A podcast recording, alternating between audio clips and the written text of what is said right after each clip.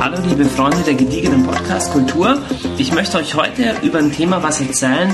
Ähm, schau mal, geht dir das auch manchmal so, du stehst irgendwie mitten in einem Lobpreis oder bist in einer Messe oder bist irgendwie so mit Christen unterwegs und auf einmal springt dich so der Gedanke an, und was, wenn das alles nicht stimmt? Vielleicht, ist, vielleicht bilde ich mir das alles nur ein, das Ganze mit Gott. Vielleicht, vielleicht ist es alles erstunken und erlogen.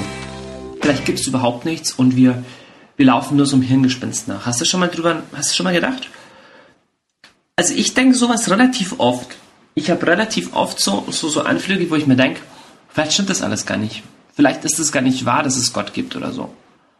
Ich will da erstmal sagen, wenn du solche Gedanken hast, bist du in guter Gesellschaft. Okay? Das ist nicht ähm, nichts Verbotenes, mal irgendwie seine Zweifel zu haben. Manche Menschen glauben das, manche Christen glauben es, aber auch manche Nicht-Christen, die glauben, dass Religion was damit zu tun hat, dass du dein Gehirn an der Garderobe abgibst, bevor du in die Kirche reingehst. Dass du einfach Denken ausschaltest. Aber das ist nicht so.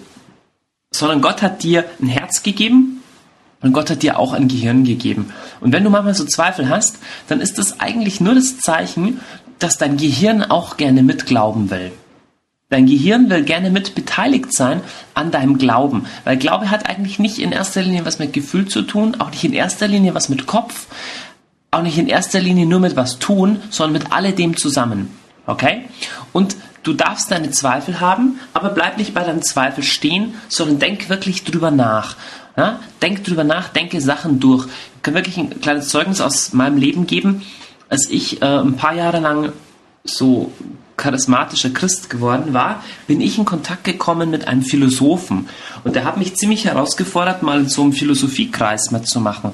Und erst habe ich mir gedacht, ich gehe da nur rein, um den Leuten zu beweisen und auch um mir selbst zu beweisen, dass mein Glaube viel tragfähiger und viel stärker ist als diese ganzen Philosophien.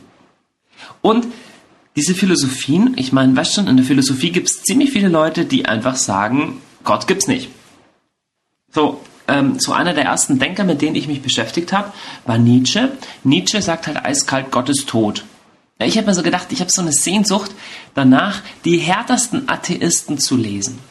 Die härtesten. Und ich will schauen, ob die mein Glauben widerlegen können. Ich habe ein Buch gelesen, da stand hinten drauf als Klappentext, dieses Buch muss wohl als die grundlegendste Infragestellung des Christentums im 20. Jahrhundert gelten. Ich habe es gelesen. Ich habe äh, Nietzsche, der Antichrist, gelesen. Und diese ganzen Geschichten, wo Leute halt sagen, äh, Gott gibt's nicht und sie können es auch beweisen, dass es so ist. Und ich habe wirklich erlebt, ich kann Ihnen die ganze Story erzählen, ich habe wirklich erlebt, dass der Glaube an Jesus trägt.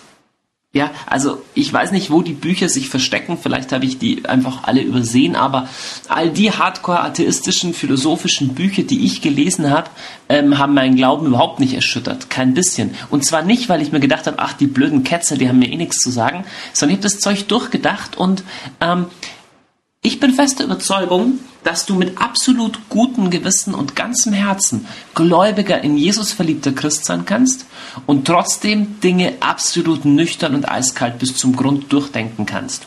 Absolut, ist meine feste Überzeugung. Schau mal, ich glaube nicht, dass sich Glaube rational begründen lässt. Ja, also verstandesmäßig nach dem Motto, äh, ich habe da früher als Teenie immer davon geträumt, du schreibst ein Buch wo du einfach beweist, dass es Gott gibt. Durch so viele Wunder, die schon passiert sind und durch irgendwelche Gottesbeweise, am Schluss ist für jeden klar, es muss Gott geben. Ähm, ich glaube ehrlich gesagt, dass es so einen Gottesbeweis nicht, dass es sowas nicht gibt. Ja, ich glaube letztendlich, dass es es gibt sehr sehr gute Argumente dafür, dass es Gott nicht gibt. Es gibt sehr gute Argumente dafür, dass das mit Glauben alles Schwachsinn ist. Und die darf man nicht so auf die leichte Schulter nehmen. Also Leute, die nicht an Gott glauben, die sind nicht einfach nur blöd. Aber ich glaube auch, dass es nicht bescheuert ist, an Gott zu glauben, sondern dass es in vielerlei Punkten auch sehr, sehr, sehr viel Plausibilitäten für sich hat, dass es Gott wirklich gibt. Ja, also du kannst nicht beweisen, dass Religion wahr ist, aber du kannst vor allem auch nicht beweisen, dass es nicht wahr ist. Es kommen immer wieder Leute, die sagen, hey, wenn du dich ein bisschen auskennen würdest mit Philosophie und Naturwissenschaft, da könntest du es so leicht widerlegen, was in der Bibel steht. Das ist nicht wahr. Das ist einfach nicht wahr. Es ist nicht wahr, dass einfach irgendein Philosoph oder so dir einfach beweisen kann, dass es in echt Gott gar nicht gibt. Das ist verdammt schwer. Ja? Und ist ja auch, ich meine, die Zeiten sind vorbei. Ja? Vor 120 Jahren haben die Leute gesagt, hey, jetzt wissen wir Evolutionstheorie und so, Gott gibt's gar nicht. Heute erleben wir, wie die Evolutionstheorie saumäßig am Wanken ist und eigentlich äh, die meisten Vertreter von der Evolutionstheorie wissen, dass es nicht wirklich funktioniert, wie sie sich vorgestellt haben. Äh, man ist da oft ziemlich schnell. Das Einzige, was ich aber in diesem Podcast heute machen will, ist, ich will ein paar Argumente bringen, nämlich sieben Stück, warum der christliche Glaube ähm, rational verantwortbar ist. Das heißt, warum du mit gutem Gewissen Christ sein kannst, ohne dein Hirn auszuschalten. Ohne zu sagen, hier auf Vernunft oder sowas höre ich gar nicht. Und ich will jetzt heute ähm, nicht so allgemein sprechen, zum Beispiel, welche, welche Beweise gibt es, dass es Gott gibt, welche Argumente gibt, dass es Gott gibt, gibt es, sondern über Jesus. Also es gibt gute Argumente, warum es Gott gibt. Es gibt auch gute Argumente, warum es ihn vielleicht nicht gibt. Äh, man kann da auch für und wieder diskutieren. Ich will jetzt nur über ein spezielles, äh, einen speziellen Punkt sprechen. Und zwar, ich will eine Handvoll Argumente bringen, warum ich glaube, dass es sehr, sehr, sehr wahrscheinlich ist, dass das, was in der Bibel über Jesus steht, wirklich stimmt. Also, dass es sehr wahrscheinlich ist. Glaube bleibt Glaube. Das heißt, Glaube ist nicht Wissenschaft, aber es ist auch nicht so, dass wenn man nur ein bisschen klug genug ist, man nicht mehr glauben kann, was in der Bibel steht. Also, ich glaube, es gibt im Wesentlichen drei ähm, Quellen, die wir haben, wenn wir von Jesus hören. Also drei, drei Quellen, drei Autoritäten, die uns von Jesus berichten. Und die Frage ist, sind die glaubwürdig oder nicht? Und zwar die erste Autorität ist die Bibel. Das heißt, es gibt Menschen aus dem ersten Jahrhundert, die Texte verfasst haben über eine historische Person, über Jesus. Und jetzt ist die Frage, stimmt es oder stimmt es nicht? Stimmen diese Texte oder stimmen sie nicht? Erstens Bibel. Zweitens gibt es die Kirche. Also es gibt eine menschliche Institution, das heißt eine Gruppe von Menschen, die es seit 2000 Jahren gibt, gibt es diese Institution, die daran festhält, dass dieser Jesus gelebt hat, dass er wahrer Gott war in menschlicher Gestalt dass er auferstanden ist und so Geschichten. Also stell dir das vor, die, irgendeine politische Partei wie die SPD, die gibt es wegen meiner seit 120 Jahren. So ähnlich kannst du dir vorstellen, äh, die Kirche ist auch eine menschliche Institution und die hat durch die Jahrhunderte immer festgehalten, dass das ähm, dass, dass Jesus wahrer Mensch wahrer Gott war, dass Jesus Wunder getan hat, dass Jesus mal wiederkommen wird und so weiter. Okay? Und die dritte Institution oder die dritte Quelle, die uns was von Jesus erzählt, sorry, wenn es heute ein bisschen philosophisch wird, ja, aber die dritte Quelle, das ist religiöse Erfahrung. Also das sind Menschen durch die Jahrhunderte hindurch, aber auch heute, die sagen, sie haben Jesus erfahren das war für mich persönlich auch die erste Quelle. Ich habe bei einem charismatischen Treffen mal für mich bei einem charismatischen Treffen mal für mich beten lassen und ich kann nur sagen, ich, ich bin Gott begegnet. Ich bin Jesus begegnet an diesem Abend. Das kannst du mir glauben oder nicht glauben. Ähm, aber es ist, es ist eine Tatsache, dass es sehr, sehr, sehr viele Menschen auf der Erde gibt, die sagen, sie hätten solche Erfahrungen mit Jesus gemacht. Also wir haben drei Autoritäten, die behaupten, dass Jesus wirklich auferstanden ist, dass er wirklich Gottes Sohn ist, dass das wirklich Realität ist, dass es Gott gibt. Und zwar erstens die Bibel, zweitens die Kirche, also die Christenheit und drittens Menschen, die ihn heute erfahren, die ihm heute begegnen. Über alle drei Punkte könnte man reden, dass man sagt, okay, ist es glaubwürdig, was die sagen oder nicht? Okay? Ich will jetzt nur über einen Punkt heute sprechen in der nächsten Viertelstunde oder 20 Minuten. Und zwar nur über die Frage, stimmt es, was im Neuen Testament über Jesus berichtet wird oder nicht? Stimmt es oder stimmt es nicht? Also, weißt du, der Punkt ist, ähm, wenn das, was in der Bibel über Jesus steht, stimmt, dann stimmt alles von unserem Glauben. Und wenn das, was da drin steht, nicht stimmt, dann stimmt gar nichts. Schau, im Neuen Testament steht, dass Jesus Mensch gewordener Gott ist. Das heißt, es gibt einen Gott, und zwar das ist der Gott des Alten Testamentes, also der, der die Welt erschaffen hat, der Abraham berufen hat, der das Volk Israel erwählt hat und so weiter. Und dass dieser Gott Mensch geworden ist in Jesus. Das heißt, wenn das Neue Testament stimmt, dann ist dieser Gott real, dann ist er erfahrbar, dann ist er die Liebe. Und dann möchte er, dass wir bei ihm sind, dass wir gerettet sind dass wir gerettet werden. Und wenn das wahr ist, was in der Bibel über Jesus steht, dann ist es wichtig, dass wir Jesus als unseren persönlichen Retter annehmen, dass wir uns taufen lassen, dass wir, ähm, dass wir Ja sagen zu dem, was Jesus am Kreuz für uns getan hat. Und dann ist auch richtig, wenn wir so leben, wie es im Neuen Testament beschrieben steht. Ne? Wenn das stimmt. Aber jetzt die Frage, stimmt es oder stimmt es nicht? Ja? Stimmt es? War Jesus wirklich der, wie er in der Bibel steht, oder hat es ihn vielleicht gar nicht gegeben? Oder war er in echt ganz anders, so ein bisschen Da Vinci Code mäßig. Es hat Jesus zwar gegeben, aber die Evangelien, die haben ein völlig verzerrtes Bild davon abgegeben. So, und ich will sieben Punkte sagen, sieben Argumente bringen, warum ich warum ich es für höchstwahrscheinlich halte. Für höchstwahrscheinlich, dass das, was in der Bibel steht, tatsächlich historische Wahrheit ist. Dass das tatsächlich wahr ist. Und dass damit auch unser Glaube wahr ist. So, erster Punkt. Erstes Argument. Ähm, zu der Zeit, wo die Evangelien abgefasst wurden, haben die Augenzeugen der Auferstehung noch gelebt. Okay? Die Wissenschaftler, die streiten sich, wann die Evangelien genau geschrieben worden sind. Aber selbst die Leute, die sagen, dass die Evangelien ganz spät geschrieben worden sind, die glauben, dass bestimmte Paulusbriefe viel älter sind, zum Beispiel schon 50 nach Christus geschrieben wurden. Nun ist Jesus 33 nach Christus gestorben und auferstanden. Schau mal, wenn Paulus, sagen wir mal, 20 Jahre später einen Brief schreibt und darin behauptet, dass Jesus von den Toten auferstanden ist, an einer Stelle sagt er sogar, Jesus erschien einmal 5000 Menschen zugleich und die meisten von denen sind noch am Leben. Oder sind es 500? Oh, ich weiß nicht mehr genau. Oh je. Ist egal. Auf jeden Fall eine Riesenmenge von Menschen erschienen zugleich. Und die meisten von denen sind noch am Leben. Also, während der Abfassung des Neuen Testamentes gab es Dutzende von Menschen, vielleicht sogar Hunderte von Menschen, die Zeugen der Auferstehung waren. Nun, weißt du, wenn ich heute einen Brief schreibe, Leute, da drüben in Ungarn, in Ungarn, da gibt es eine Stadt, da läuft einer rum, der ist gestorben. Und da gibt es jede Menge Menschen, die haben den Gestorbenen gesehen und die haben mit dem sogar gegessen und die wildesten Sachen. Wenn ich so einen Brief rumschreibe, weißt du, ich schreibe den nicht nur an eine Person, sondern der geht rum von einem Ort zum anderen, dann ist es ziemlich gefährlich, wenn ich lüge. Warum? Naja, du könntest nach Ungarn fahren und die Leute fragen. Ja, oder früher oder später würden Ungarn mal auf Besuch in Österreich sein, wo der Brief von mir gerade rumliegt, und sagen, das ist Quatsch. Und es würde einen Gegenbrief geben und sagen, also der Typ äh, lügt, das stimmt überhaupt nicht.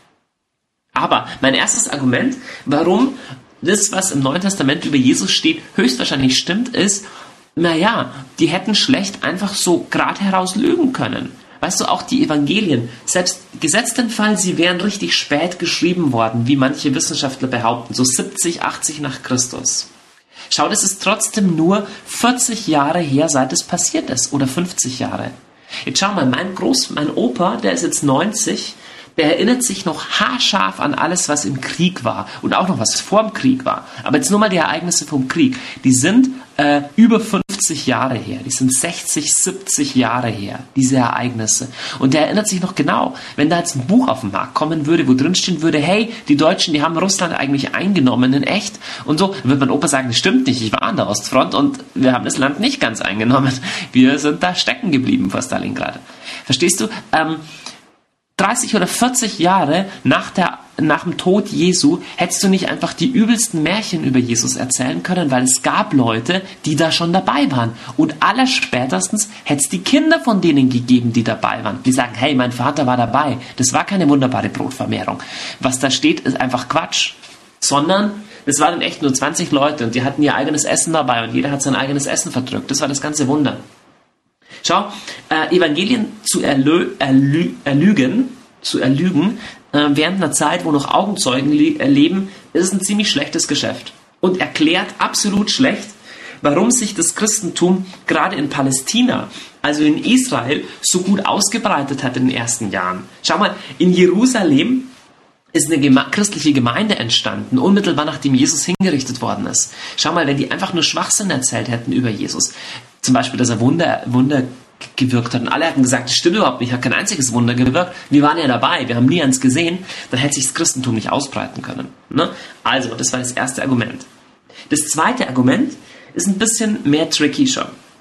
Wenn du ganz alte Paulusbriefe anschaust, beispielsweise den Kolosserbrief, den Epheserbrief oder den Philipperbrief, oh, ganz alt ist jetzt übertrieben, die sind zu unterschiedlichen Zeiten entstanden, ja, aber paulinische Briefe werden dem Paul, paulinischen Schriftgut zugeordnet. Da fällt auf, dass der Paulus am Anfang von den Briefen so Hymnen erwähnt, christologische Hymnen. Beispielsweise im Philipperbrief, da heißt es, er war Gott gleich, hielt aber nicht daran fest, wie Gott zu sein, sondern er entäußerte sich und wurde wie ein Sklave und dem Menschen gleich und so weiter. Also ein Hymnus über Jesus.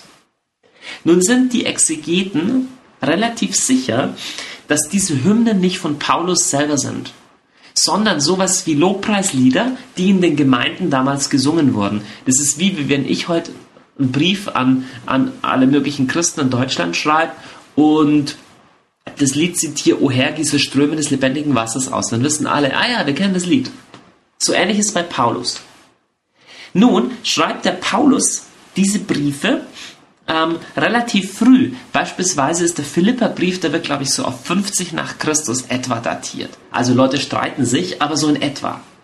Hey, jetzt ist aber dieser Hymnus selber nicht von Paulus, sondern der Hymnus ist älter. Äh, dass der Paulus so einen Hymnus zitieren kann, obwohl er selber gar nicht in der Gemeinde ist. Also der schreibt irgendwie über den Ozean rüber in eine andere Gemeinde.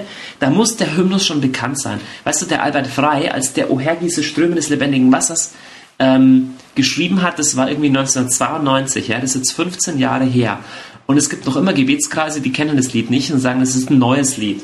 Also es dauert, bis so Sachen sich verbreiten. Und damals gab es noch nicht mal einen Kopierer und keine Telefone. Das heißt, dieser Hymnus, der kann nicht erst zwei Jahre alt sein.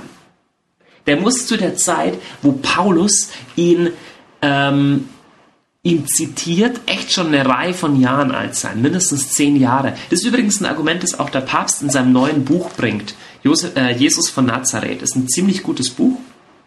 Und äh, der bringt dieses Argument auch.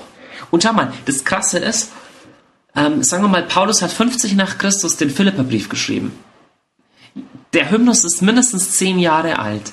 Dann ist es 40 nach Christus. Das heißt, sieben Jahre nach dem Tod und der Auferstehung Jesu gibt es diesen Hymnus schon. Aber jetzt schau mal an, was in diesem Hymnus drin steht. Da steht drin, Christus Jesus war Gott gleich hielt aber nicht daran fest, wie Gott zu sein, sondern er entäußerte sich und wurde wie ein Sklave und dem Menschen gleich. Das heißt, hier ist eine fett ausgebaute Christologie, also eine Theologie davon, dass Jesus Gott gleich war.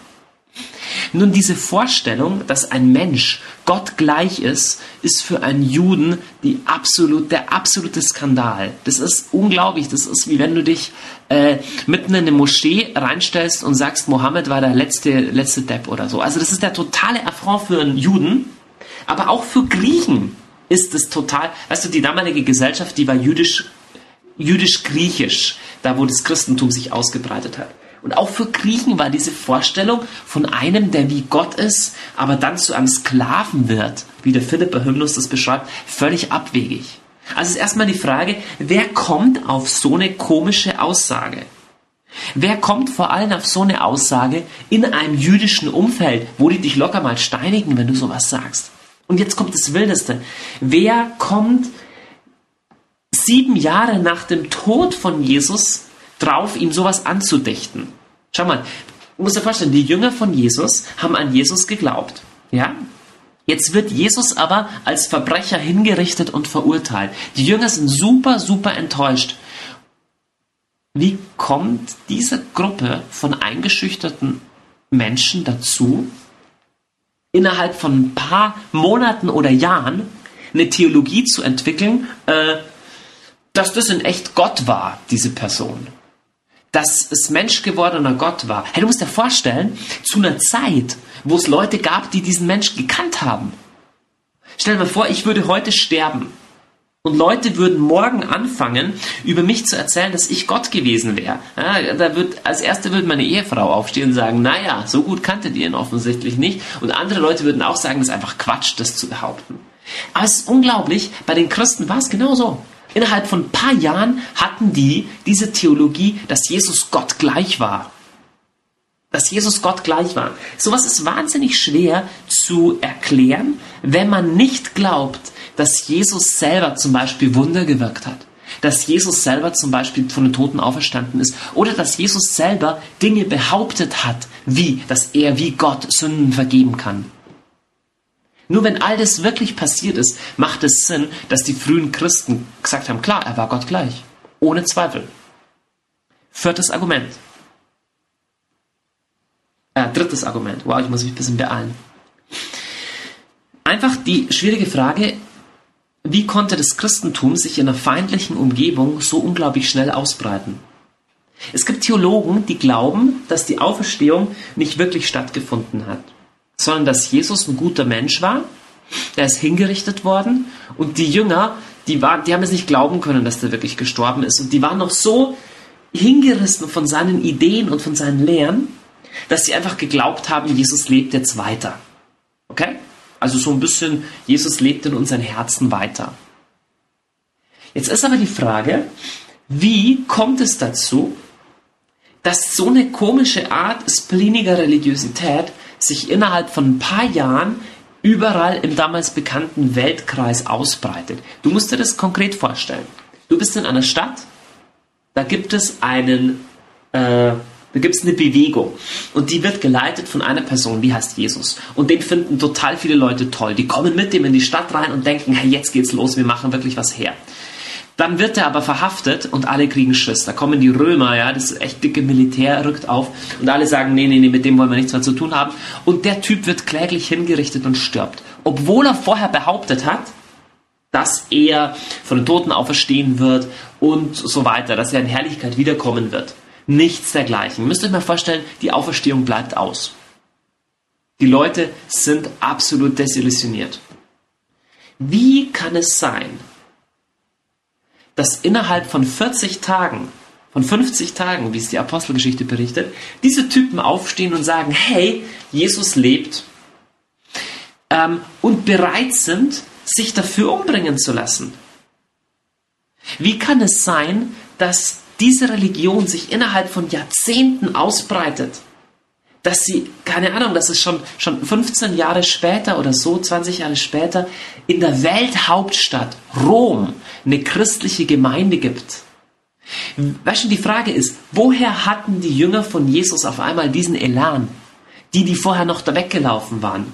Weißt du, wie, warum, warum waren die bereit, dieses Evangelium, diese Geschichte weiter zu erzählen, wo sie doch eigentlich wussten, dass sie erstunken und erlogen ist. Dieses Argument hängt eng zusammen mit einem vierten, und das ist ganz einfach, warum waren die ersten Christen bereit, für ein erlogenes Evangelium zu sterben? Warum waren die ersten Christen bereit, für ein erlogenes Evangelium zu sterben? Wir wissen, dass ziemlich bald nach dem Tod Jesu es schon Verfolgung gegeben hat. Davon erzählt die Apostelgeschichte sehr deutlich. Aber auch wenn man an die nicht glaubt, weiß man, dass unter Nero 60 nach Christus, 65 nach Christus, eine extrem schwere Christenverfolgung in, in, ha hauptsächlich in der Stadt Rom, aber auch darüber hinaus stattgefunden hat, wo Hunderte oder ich weiß nicht wie viele Christen brutalst gemordet wurden. Auch das wieder. Das ist zu einer Zeit, wo Augenzeugen von Jesus noch gelebt hätten hatten. Weißt du, es wäre die beste Gelegenheit gewesen, von Augenzeugen zu sagen, Leute, jetzt gehen wir an die Presse. Bevor die mir jetzt einen kleinen Finger langsam abschneiden und dann zum Ringfinger weitergehen und dann zum Mittelfinger, sage ich noch schnell, dass es echt nicht so war. Aber weißt du, man muss sich das wirklich vor Augen stellen. Diese Christen wurden brutalst ermordet. Es gibt wirklich historische Berichte. Ähm, die Römer haben ja solche Sachen gerne aufgeschrieben von, äh, von Christen, die, die, die lebendig verbrannt worden sind als Fackel im Garten von Nero oder die bei lebendigem Leibe wilden Tieren vorgeworfen worden sind oder die gekreuzigt worden sind. Weißt du, wie es sich anfühlt, gekreuzigt zu werden? Ich weiß es nicht, aber ich stelle es mir unendlich grauenhaft vor. Und das, das geht richtig lang, das geht viele, viele Stunden. Was hat den Menschen diese Kraft verliehen, wenn es erlogen war? Weißt du, wenn sie selber die am meisten Betrogenen überhaupt waren. Das ist wie, wenn einer sagt, Leute, ich garantiere euch, ich werde die Wahlen zum Präsidenten gewinnen und er gewinnt sie nicht, ja, ich bin selber am meisten enttäuscht.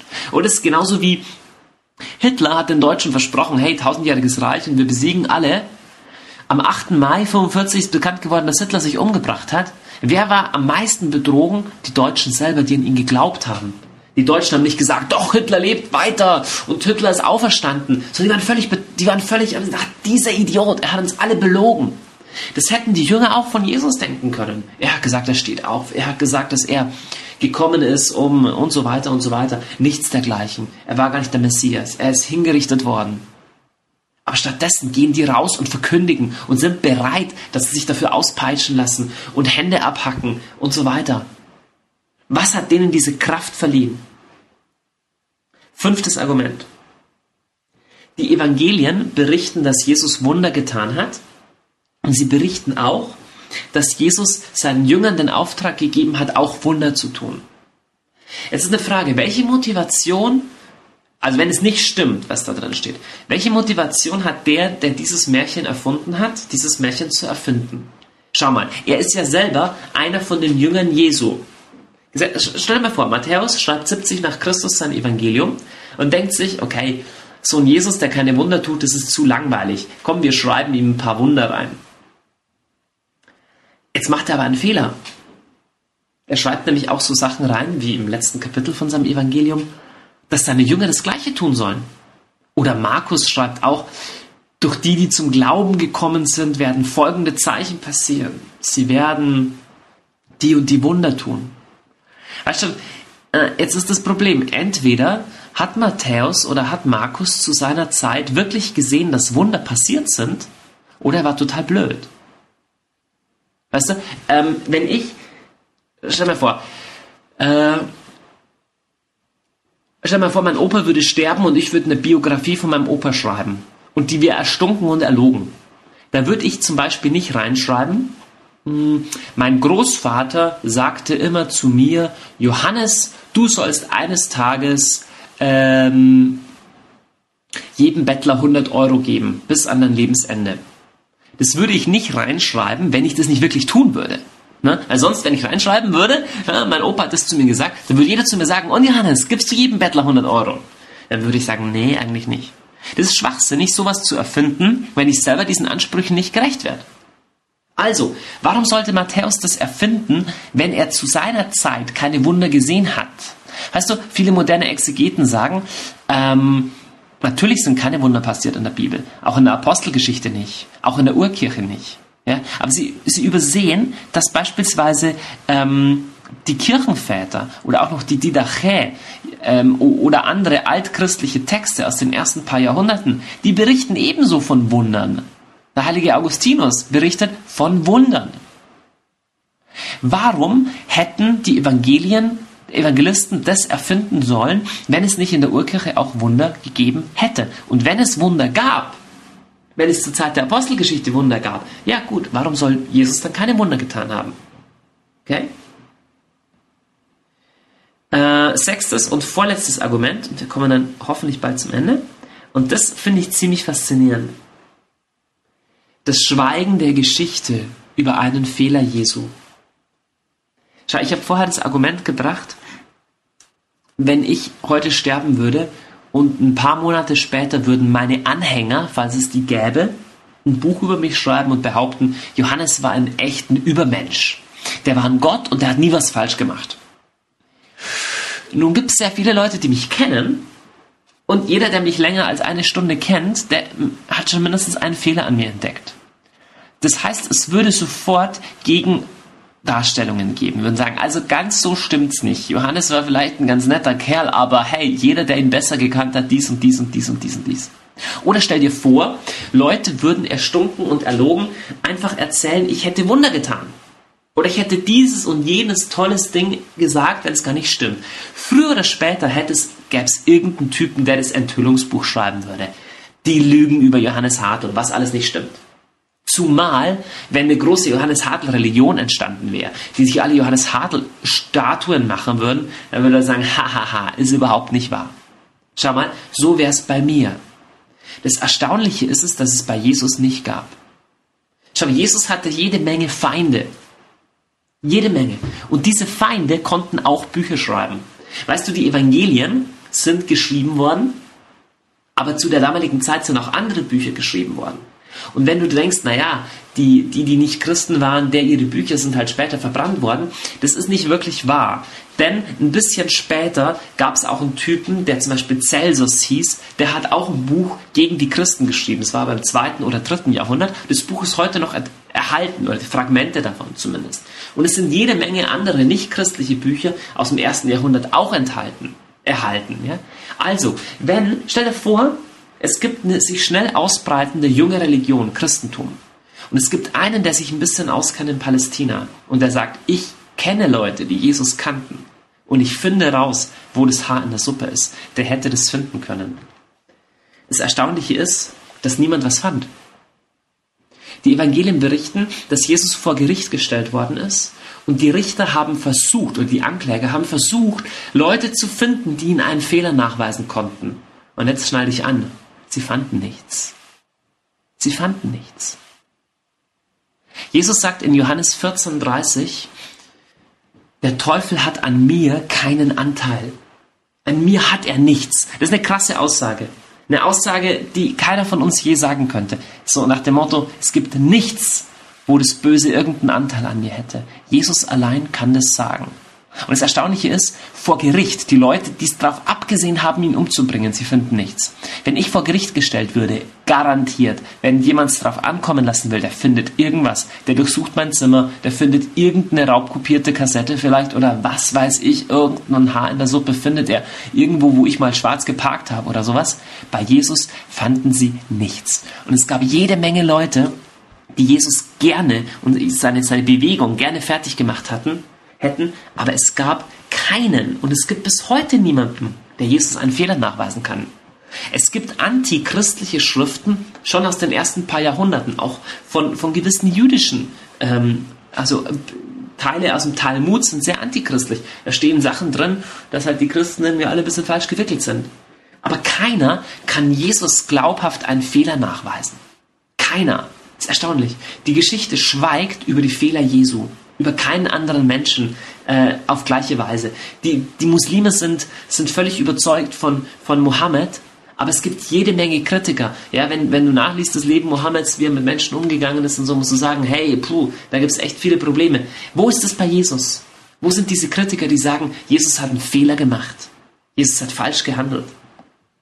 Siebter und letzter Punkt, das ist vielleicht nicht das stärkste Argument, aber äh, wenn das Neue Testament, wenn die Bibel völlig erlogen ist, woher kommt dann die unglaublich große, bleibende Faszination an der Person Jesu und diese unglaubliche Kraft, Menschen zu motivieren, was Gutes zu tun?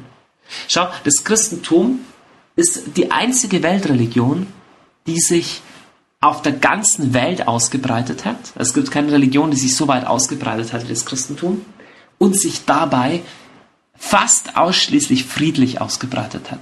Ich sage fast ausschließlich, weil es gab leider auch die traurigen Sachen wie Karl der Große die Sachsen gewalt, gewaltvoll taufen hat lassen. Aber das ist die große Ausnahme in der Geschichte des Christentums.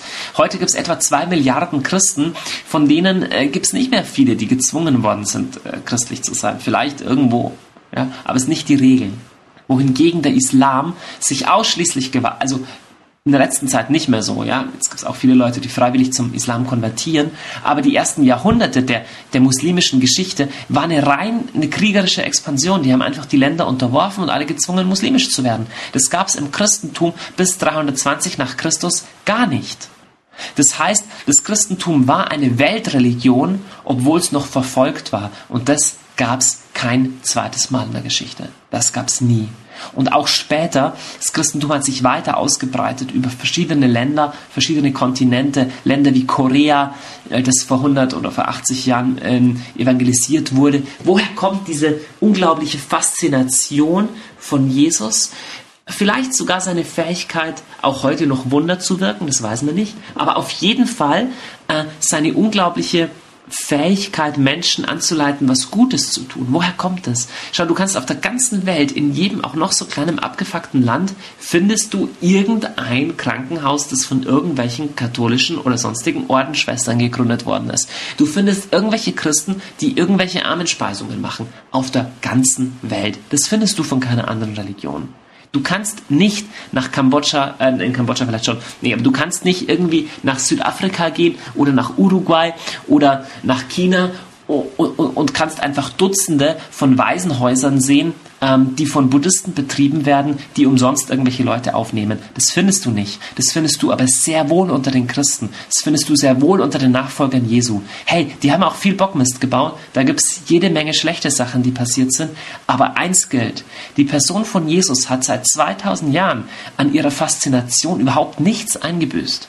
Kein Buch ist so oft gelesen und so oft gedruckt worden wie die Bibel. Keine Religion ist immer wieder versucht worden, so, so kaputt gemacht zu werden, so verfolgt zu werden. Christentum ist immer, immer, immer wieder verfolgt worden, wird auch heute noch in extrem vielen Ländern verfolgt.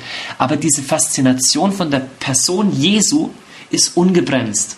Es könnte sein, dass es trotzdem alles erstunken und erlogen ist, aber ich glaube, dass diese sieben Argumente erstmal nicht so leicht sind zu widerlegen. Also, kein Beweis, dass Christentum wahr ist, aber ich glaube doch Argumente, wo man sagen kann, wow, über die muss man erstmal hinwegkommen, wenn man echt glauben will, dass das alles eine Lüge ist.